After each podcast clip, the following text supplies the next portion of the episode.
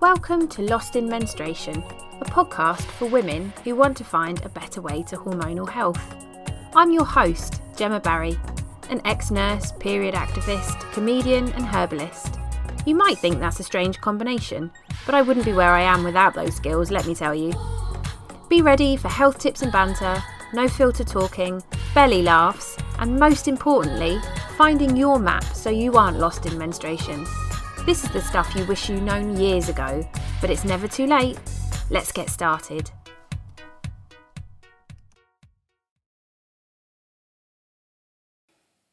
Hello, welcome back to another episode of Lost in Menstruation. Today I wanted to chat a little bit about the post that I put out in response to a wonderful article that was published in The Guardian last week about how surgery can make endometriosis worse. Um, it's a really, really, really interesting topic, and I know there were a lot of you that got in contact with me and was like, Gem, can you explain more about this, please? Because there's a lot of weight parked on our laps all the time about finding our own way through having this condition.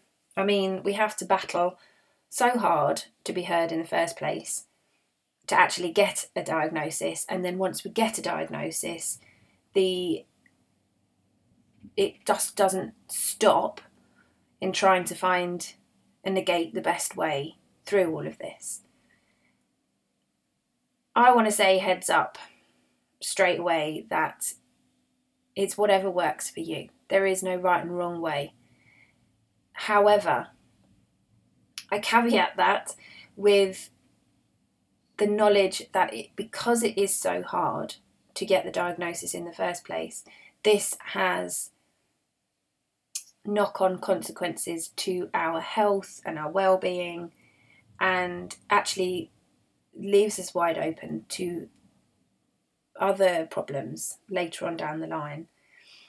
Um, and this is why this is such a, a hot topic and something that I really want to talk about. Now, before I get into um, the meat of what the article is about. It will be in the show notes, so you can have a read through it if you haven't made yourself familiar with it already. But endometriosis and adenomyosis, I would put the two together, are um, considered a chronic disease. And chronic meaning long term, and acute meaning short term. So if you stub your toe, hurts like a motherfucker, that is an acute episode of pain. Um, and chronic, the NHS quote to say that chronic pain is 12 weeks or more despite medication or treatment. Now, on average, it takes eight years to get a diagnosis for endo and adeno. So, where this 12 weeks comes in I am at a bit of a loss, to be honest. And it really sits heavy on me that the reason for this is if you have a uterus, then you are not listened to. That's pretty much how it boils down. Now, I know there are some people out there who have amazing consultants, they've had amazing doctors, and that is not what this is about. This isn't trying to have a witch hunt on doctors per se. This is trying to open up a discussion and a debate about the fundamental patriarchy that runs systemically through our health service. And what that means is that if you have a uterus, you are not listened to. That is very troubling. And we're seeing that that is a problem more and more because of these massive years wait list. I mean, imagine if you had to wait this long for cancer. I mean, we'd be dead, frankly. So, the very nature of what we are telling our health service that we are having a problem with, i.e., we're getting pelvic pain, heavy, painful periods, um, maybe intermittent spotting, irregular periods. You know, endometriosis and adeno have a myriad of symptoms that isn't the same for everybody. There are some classic ones, like that I've just mentioned, but they aren't the same for everyone. No matter when we present to our health professional with this information, we are often just told to go on to hormonal um, contraception, be that pills, implants, um, patches, whatever. And then we're given pain medication, and then we're given antidepressants. And in amongst all of that, we might well be given surgery, and then we might be given a hysterectomy. Now, there's no shame and judgment to anyone who's had this. It's I've had surgery. I was asked, I was told I needed a hysterectomy. I chose not to, to go down that road for myself. There is no shame or blame here. Wherever you're at, whatever has happened to you, the disservice has come from the fact that this fundamental belief that periods and everything hormonal is meant to be a shitstorm is the disservice. Buy into this narrative.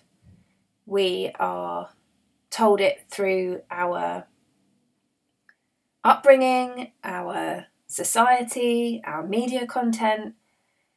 I can sometimes forget that I'm in such a bubble of uh, those that work really hard to change this narrative that I think, oh, you know, massive change has happened. And then I step outside of that bubble and I realise, no, it, it really hasn't.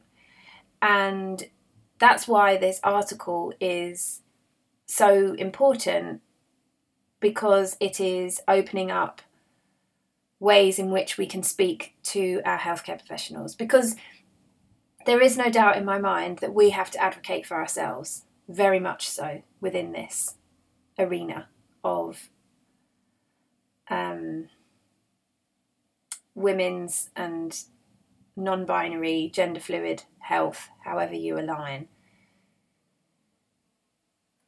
Because we don't have, we're already on the back foot for um, people taking us seriously. We're already on the back foot for being labelled hysterical, even though that went out of vogue in 1980 it's still very much used uh, now. You know, too sensitive, too hormonal, too extreme. If this was a problem with the penis, there is no way if we would be taking eight years to get a diagnosis of something. It just wouldn't happen.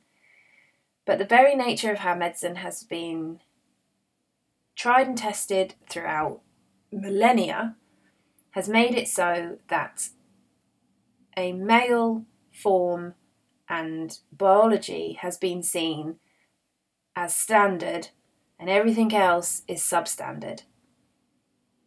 Um, for a very long time, women were just seen as men light. So you know, everything worked the same apart from the fact you had a uterus. And this was thought to, you know, send you crazy, send you mad, wander around your body. Sometimes, with some of the conversations that I hear from people, I wonder if that kind of mentality and philosophy is still very much ingrained in our medical system because the amount of go and have a baby, just grin and bear it, take the pain medication.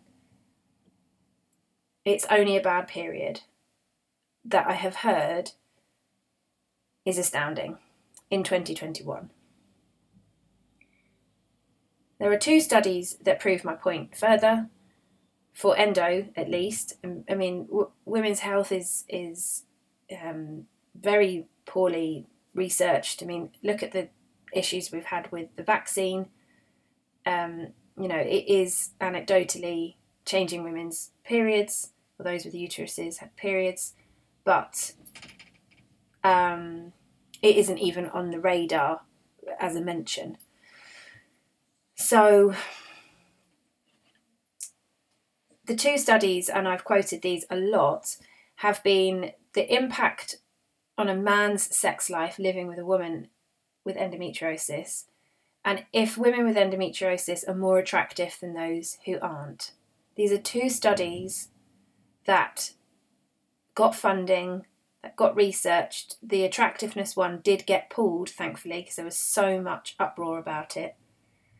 But these are the types of studies that are being done and money is being spent rather than finding actual help and you know useful information about how women's sex lives perhaps are affected, or is not perhaps, they are affected with endometriosis.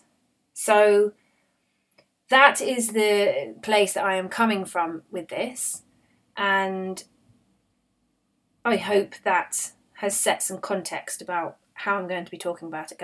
So, a bit more context about the different strands of endometriosis diagnosis they talk about superficial peritoneal endometriosis, cystic ovarian, and deep.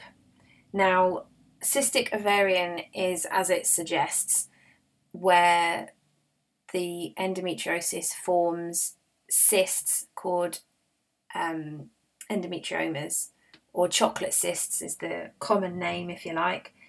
Um, and these can be obviously quite uncomfortable, and surgery can be helpful to have these removed. I had a cyst removed during surgery. Um, I had a dermoid cyst, which is different. Again, this is usually filled with things like teeth and other skin cells and stuff like that. Um, so the other is deep endometriosis, and this is where the lesions, endometriosis endometriosis lesions grow into um, the outside of the uterus, into the muscle, or deep into other organs in and around the body. It doesn't have to be just in the pelvic space. Um, and that's quite specialised because one, we concentrate on endo being mainly in the pelvis and can be found, like I say, all over the body. But two, this promotes its own set of um, specialities because of the very nature of it being deeper. Now, the interesting thing about deep endo is that it tends to site itself in places that are rich with nerve endings and we're going to go and, and talk into more detail about this but it's this um, enmeshment with the nerve endings that is creating quite a lot of the pain within our bodies. In terms with all of this, it's really important that you find an expert in the field. Not all gynecological um, consultants are trained in dealing with these specific problems, and so if you are going to have surgery, you absolutely need to do your homework and make sure that you find somebody that is excellent at what they do. Because a lot of the time, repeat surgeries are needed because it wasn't done properly in the first place, and scar tissue and lesions and stuff have, uh, have started to mesh together, and that is problematic as well. Now, superficial peritoneal is um, peritoneal means it's the, the membrane that um, covers the abdomen and the pelvic area, and it, it covers all of the organs in and around that area too. This is what 80% of people with endo have, and this is um, the type of endo that they are finding surgery isn't particularly helpful for, and actually can make matters worse.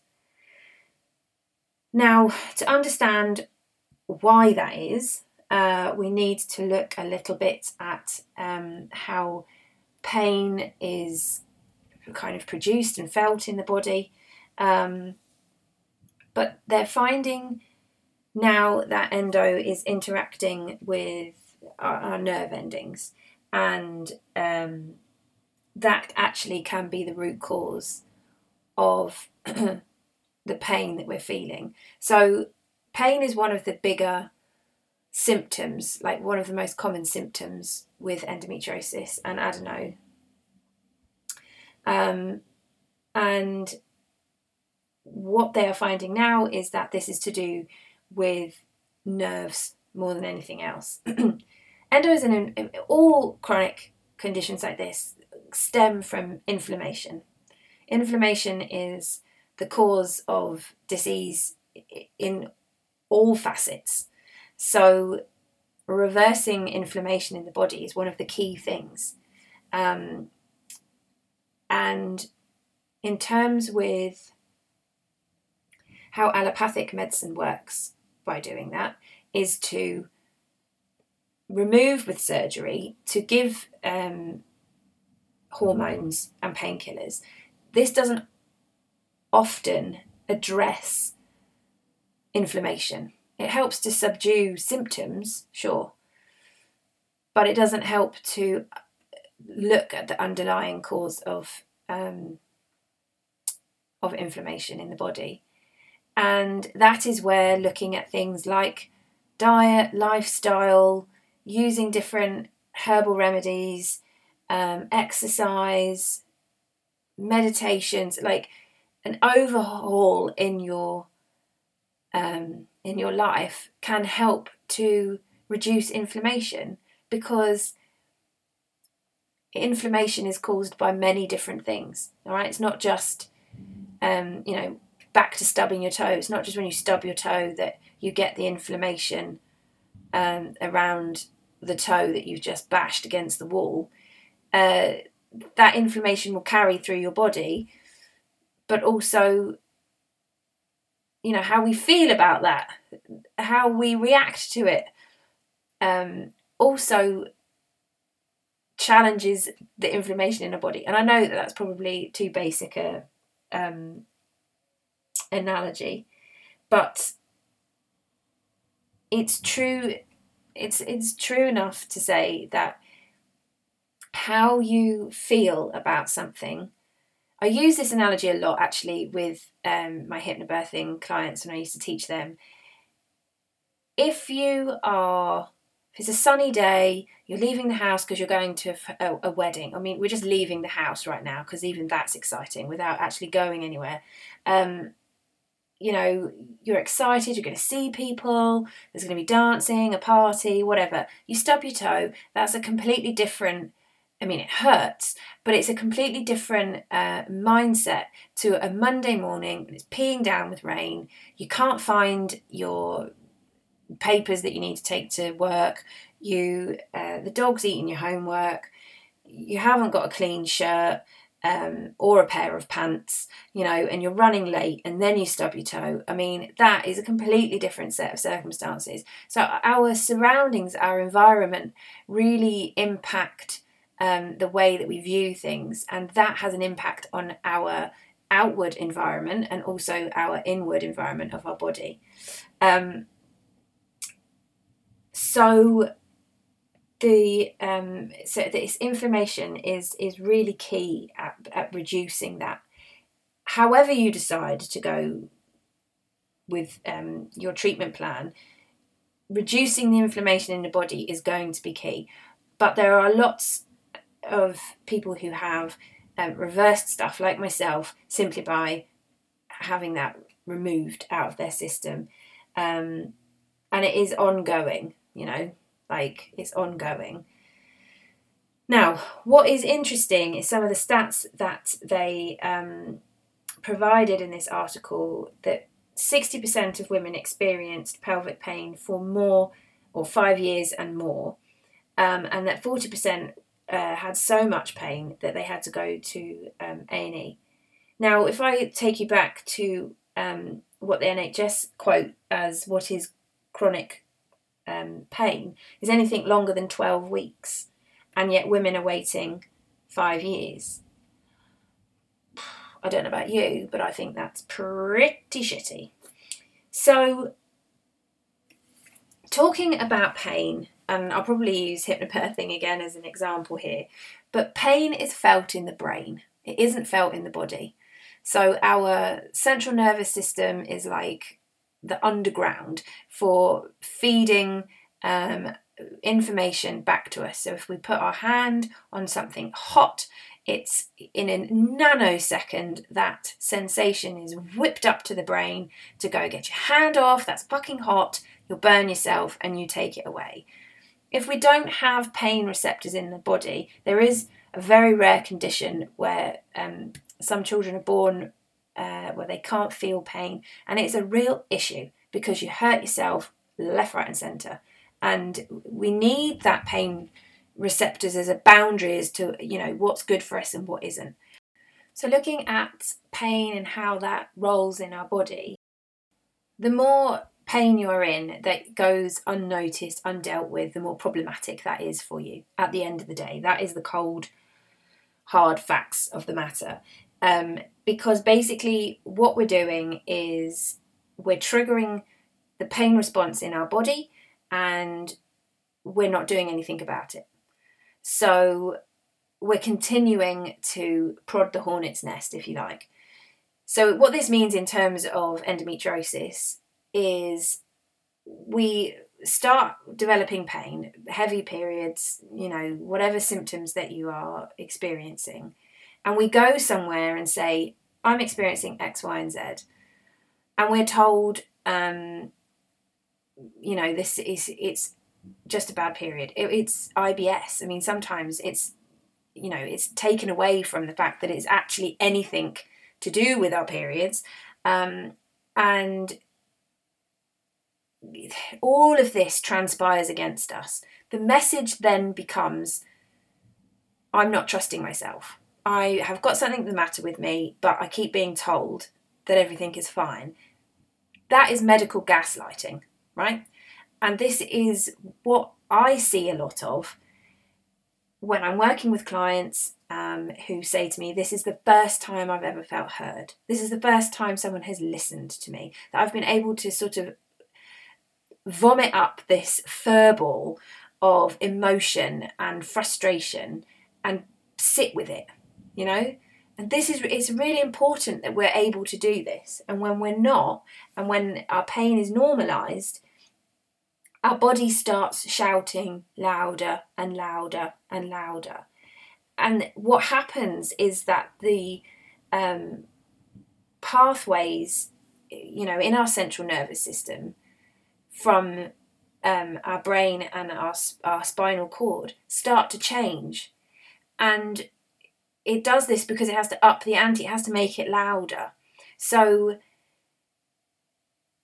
it starts to learn and understand that okay well you know at volume two no one's going to do anything uh, so i'm going to up it to, to volume four and a lot of a lot of women you know are at volume the speakers are busting because i i cannot shout anymore and are exhausted by this whole long and very lengthy process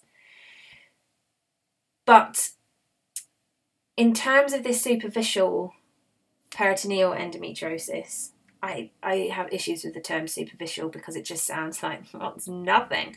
Um,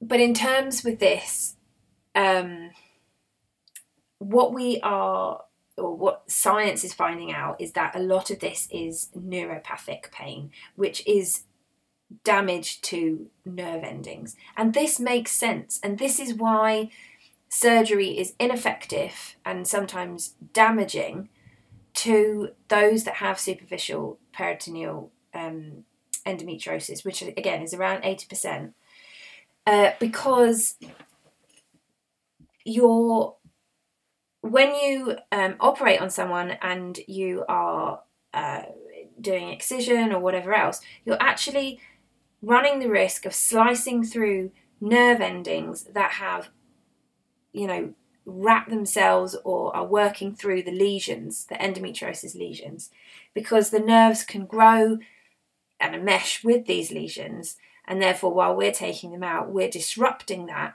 and uh, actually making. Well, I don't know why I said the royal we. Then I'm not doing it.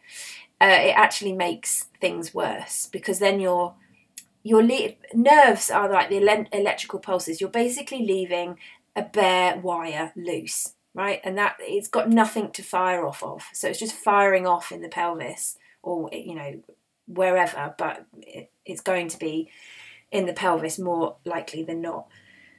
Um, and that is why the uh, surgery, like I say, can make things worse.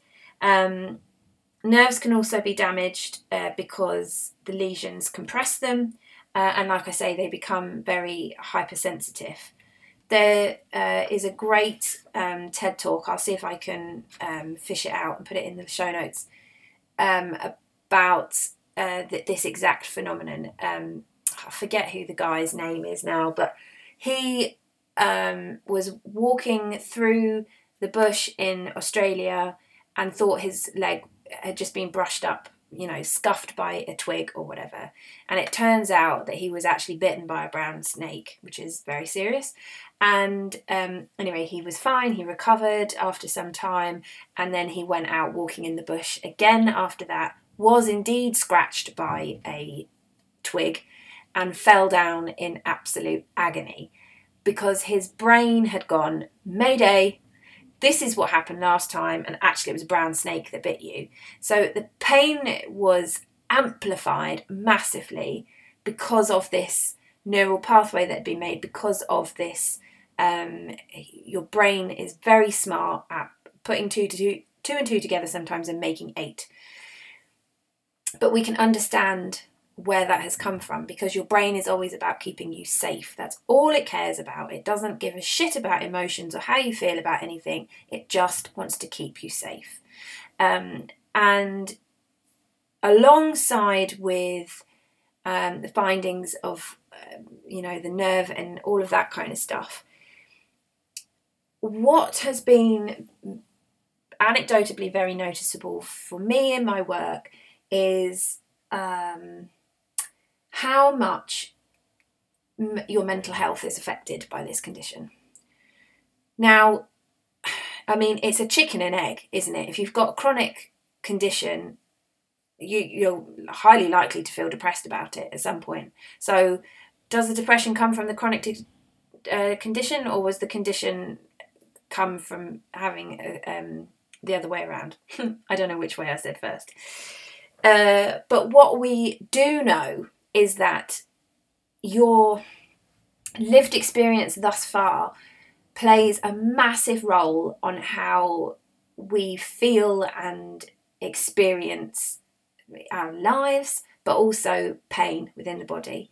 And with chronic conditions, it's very, very likely that you will go on to get um, other problems, maybe like depression, chronic fatigue, um, fibromyalgia. And I see this a lot. I see a lot um, of people with this umbrella of of conditions. Now I'm very conscious of saying you haven't imagined this happening to you. This isn't like, well, you've just manifested all of this shit on your plate. No, that is not what I'm saying. What I'm saying here is that those um, other conditions, like to take depression for example, can make and does make pain louder. It does. What is happening is that the um, pathways in your body start to change. So our brains have um, are, are very plasticine. You know, there's neuroplasticity. We can change and and manipulate our brain, and so we can with our nerves and stuff as well. Um, and what I'm trying to say in a roundabout way here, I suppose, is because it takes so long to get a diagnosis, because we're suffering basically, because we're having trauma because of that. This is making our symptoms worse. If we get the care that we need, if we feel safe with our practitioners, if we feel that we're being listened to, if we feel that we're being given, you know, chance to explore stuff, if we feel that we're um, in on the decisions, if we don't feel like we're being just bulldozed into one route and that's it, either you do that or you, you know, or you take my way or the highway. If we're not told a whole crock of bollocks about having to go and have children, if we are given, you know, a proper conversation about what this means for our fertility, for example, if we have compassion, if we have empathy, if we are believed when we pitch up at the very, very beginning, when we're noticing stuff with our bodies and we're not just plugged up with hormonal treatments, then the chances are we wouldn't be getting into this massive pickle that we are in at the moment. This is a like an epidemic. Um, I have done so much reading about the history of health, and sometimes I feel like we have not moved on from the Dark Ages. You know, we're still looked at as being hysterical, we're still looked at as being sensitive, as it's just having a bad period, and all of these kind of things. And this actively impinges the help that we get. All right? It actively stops us from getting the right care. And this is, I mean, I don't know if there's a study done on it. I'd like to do the study myself. But we are going to see when we look back on this in 100 years' time, we're going to be like, what? But we're going to see this correlation of um, the diagnosis time, the treatment that we've had during this time, and the causation on our mental health. And that in turn affects our pain. So we've just got this massive amount of um, of spiraling going on because basically we aren't being taken seriously enough. Chronic pain is a is a nightmare. Pain in itself is very helpful, but when it's left to be feral like that, it is a nightmare. And I know that there are um, are many people out there who have struggled with it, but you know, even family members not believing them, partners, all sorts of stuff. But people just can't wrap their heads around the fact that sometimes you can't get out of bed, um, or you're, you know, you're absolutely floored. It's not normal, and yet we're told that it is, and we know it's not. Intrins- intrinsically, in our heart of hearts, we know that this isn't normal. But it's also very um, exhausting. We're already exhausted, but it's even more exhausting having to um, fight for it the whole time. And you know, we're told every step of the way you need to be your own advocate. You absolutely do, but that's really tiring as well. So I hope this has been helpful. If you have any questions, please do um, come find me on the socials, drop me um, an email, um, leave a comment on this podcast it's not going to be the um, be an end all. I'm we'll be talking about this for a long, long time, but I just wanted to really kind of shed a little bit more light and, and my thought and opinion on um, why I thought this was a useful um, article, but also not to make us all feel like, oh my god, now I don't know what to do, you know, best for myself because I'm about to have surgery. Um, and it really it's having this frank conversation with your healthcare provider um, and having the language to ask them about stuff. Like I say, when I work with people, we, um, because of my background in medicine, I'm able to help them negotiate this, find their way through it, um, but also allow them time and space to come to the decisions and things that are helpful and right for them. The medical model isn't always right. Um, if you know my story, uh, you will know why I'm saying that. It's not something I say lightly, it's not something that I'm trying to be edgy about or sensational over. Nothing is 100%. Working uh, with your diet, your lifestyle, herbs, all of that is is never going to make anything worse ever. And it might just be enough to really undo quite a lot of stuff that makes things starts to make things feel really unco- uh, really uncomfortable, comfortable. Um, and I know I've had uh, a lot of um, success working with um, pain for all you know, not just endo, but all sorts of different things. So um, if this strikes a chord and you have any comments or questions, like I say, drop me a message in the myriad of ways that you can. And um, yeah, I shall see you back here sometime soon. All right, my loves, take care. Goodbye.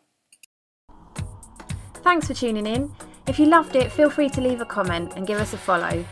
You can find more information on my website, thewellwomanproject.com, or come find me on the grid on Insta or on my Facebook page. You can also drop me an email, gemma at thewellwomanproject.com. Any information we've shared today will be in the show notes. Thanks again for listening. Big love, Gem.